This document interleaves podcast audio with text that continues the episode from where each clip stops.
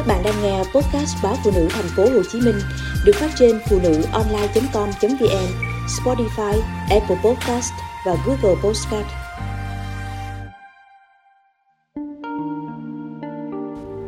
Ê chề sau bảy tình của bạn học cũ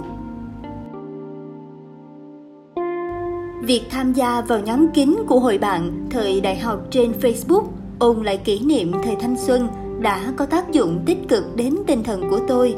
Tôi thấy mình trẻ lại yêu đời hơn. Nhất là khi được Hoàng, cậu bạn ngày xưa khen ngợi, đã 7 năm trôi qua mà sao tớ thấy Hà chẳng khác chút nào cả, vẫn trẻ trung xinh đẹp như vậy. Phụ nữ có chồng lại đã qua hai lần sinh nở, nghe những lời như thế thì không siêu lòng mới lạ, nên thú thực là tôi bắt đầu mến Hoàng, thấy gần gũi, thân quen hơn nhiều. Hồi đại học, chúng tôi ngồi xa nhau, không có cơ hội nói chuyện nhiều nên khá xa cách.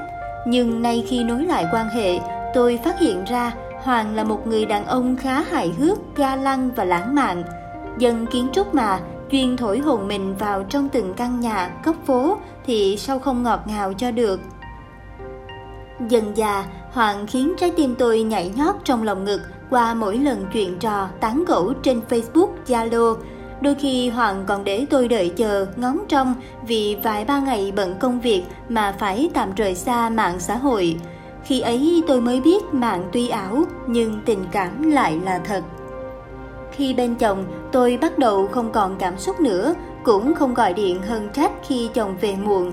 Giữa buổi ngồi làm việc cũng không cố kiểm tra xem chồng có đang đúng ở cơ quan hay không và từ chối anh nhiều lần trong chuyện chăn gối. Vì tâm tư tôi đang dành hết về phía Hoàng rồi. Tôi biết mình đã bị say nắng, nhưng lạ là tôi lại không muốn kiềm chế những cảm xúc của mình. Tôi thấy việc trái tim mình cứ lân lân, vui vui, hồn nhiên hát ca như thế thật là thú vị. Cuộc sống đơn điệu bên chồng con chưa bao giờ khiến tôi rạng ngời được như bây giờ. Thế giới của tôi kể từ khi có Hoàng bước vào lại đầy màu sắc hơn nhiều. Hoàng có kinh tế khá giả nên thường khởi xướng trong các cuộc vui chơi tụ họp bạn bè cũ.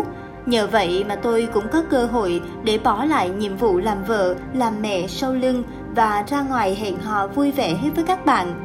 Mọi người gặp lại nhau hồ hởi vô cùng, hết ôn kỷ niệm cũ rồi lại cứ tiếu tích hỏi thăm cuộc sống hiện tại. Tôi cũng tham gia chuyện trò với mọi người, nhưng đôi khi lại len lén nhìn Hoàng, thấy mình xốn sang những cảm xúc như thời thiếu nữ khi thấy cậu bạn vô tình nhìn lại. Đừng vài lần họp lớp đại học như thế thì Hoàng hẹn riêng tôi. Chúng tôi gặp nhau ở một quán cà phê đẹp, thơ mộng do Hoàng đứng ra thiết kế nội thất. Cảm giác của một khách VIP được chủ quán đón tiếp nồng hậu bên cạnh một người đàn ông tuyệt vời khiến tôi như lân lân trên mây, chân không còn chạm đất nữa. Dần dà tôi quên mất mình còn chồng, còn hai con ở nhà và mặc sức đắm chìm trong biển tình với người đàn ông khác cũng đã có vợ con. Tôi biết mình đi trái luân thường đạo lý, nhưng biết trách làm sao một người đang ở trong men say tình ái. Tôi ngã vào vòng tay Hoàng nhanh chóng, chúng tôi đi quá giới hạn ngay sau lần gặp gỡ thứ năm. Chồng tôi nhận ra việc tôi trở nên khác lạ và không biết cách nào mà anh điều tra ra được chuyện của tôi và Hoàng. Anh bắt quả tang chúng tôi trong khách sạn, dán cho tôi một cái tát biến người rồi bỏ đi. Tôi đớn đau, nhục nhã ê chề và cảm thấy cả thế giới sụp đổ trước mắt mình. Đến lúc này tôi mới nhận ra mình đã thật sự đi quá xa. Ấy vậy mà làm sao tôi lại vẫn trong mong, mộng tưởng về ngày chung đôi với Hoàng. Tôi rối bời khóc lóc bảo Hoàng hãy cưới tôi, nhưng Hoàng không đồng ý thì tôi mới biết Hoàng chỉ lợi dụng chiếm được tôi cũng để chơi bời mà thôi. Bởi từ những năm còn là sinh viên, Hoàng yêu đơn phương tôi nhưng không dám ngỏ lời. Nay gặp lại, không ngờ tôi là dễ dãi đến thế. Và Hoàng thú nhận, cậu ấy không yêu tôi như vẫn tưởng. Tôi như chết đứng với những lời cuối cùng từ phía Hoàng, cầm phẫn đến mức muốn đổ hàng trăm tấn bụng cát lên con người đểu giả và xấu xa ấy.